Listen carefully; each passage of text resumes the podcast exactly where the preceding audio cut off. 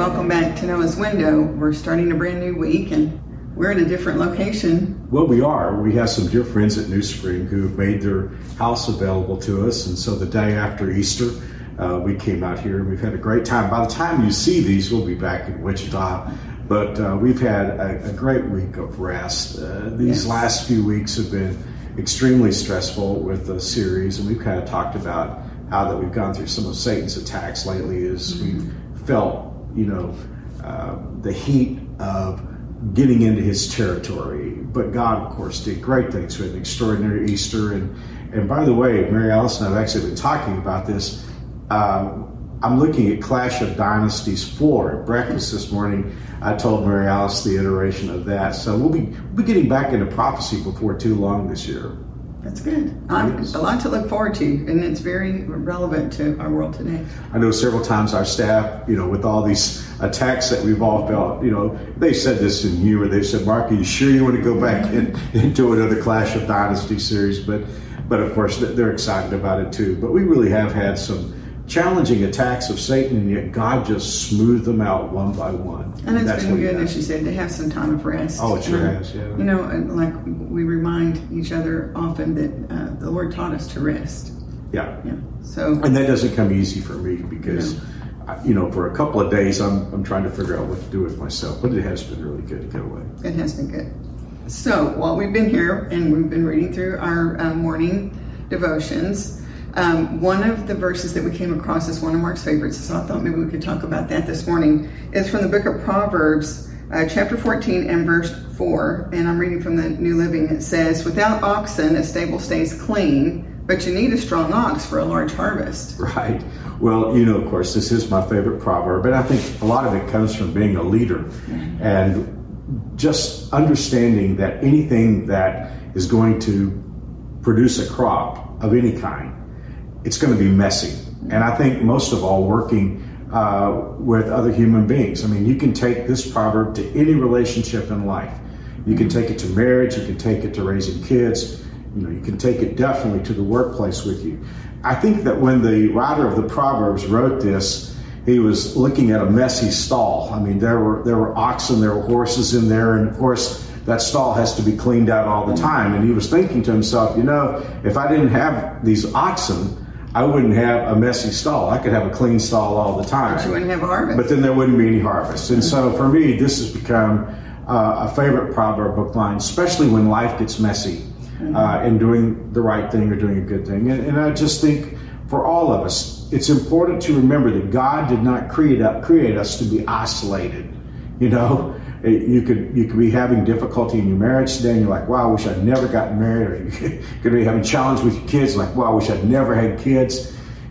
Those things are messy, but yet at the same time, there's great, as the Bible says, and the, in this, I memorized everything in the King James, there's great increase, mm-hmm. great increase. And so... Well, no, there's a couple of things. You know, one of the things, not to interrupt you, but other thing that I was thinking about is... Um, you know, especially in this generation where social media always portrays the perfect everything. yeah. There is no perfect no. anything. There is no perfect relationship, no perfect house, no perfect kids, no perfect marriage. It's it's all about uh, our living this journey with other people and uh, having forbearance. And so I was thinking about another verse in the New Testament that we talk about very often in Colossians chapter three, verse thirteen says, "Make allowance for each other's faults and forgive anyone who offends you. Remember, the Lord forgave you, so you must forgive others." I love that verse, and it's something that I share with our staff from time to time because we we work with the greatest people in the world. But as I always tell our staff, everybody's got kryptonite. Every, everybody's got a weak area. And so it's really important for us to make allowances for people to be less than perfect. You know, we were talking about this at breakfast. Even in marriage, it's amazing how that God puts people together with different strengths. One is strong where the other is weak. One is weak where the other is strong.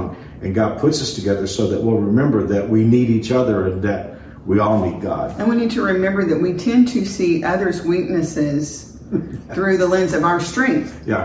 And vice versa. So, you know. Yeah, why can't you be strong like me? Right, right. And so I think it's just important that we're reminded to...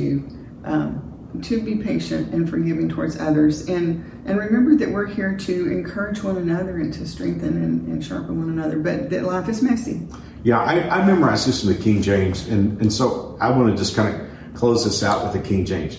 It says, where there are no oxen, the stall is clean, but there's much increase with the strength of the ox. Mm-hmm. And that's why this is my favorite proverb, because I just, I've seen it borne out over and over and over again. I've seen I've seen churches that never wanted to risk anything. They never wanted to do anything great. They just sort of sit and are comfortable with where they are.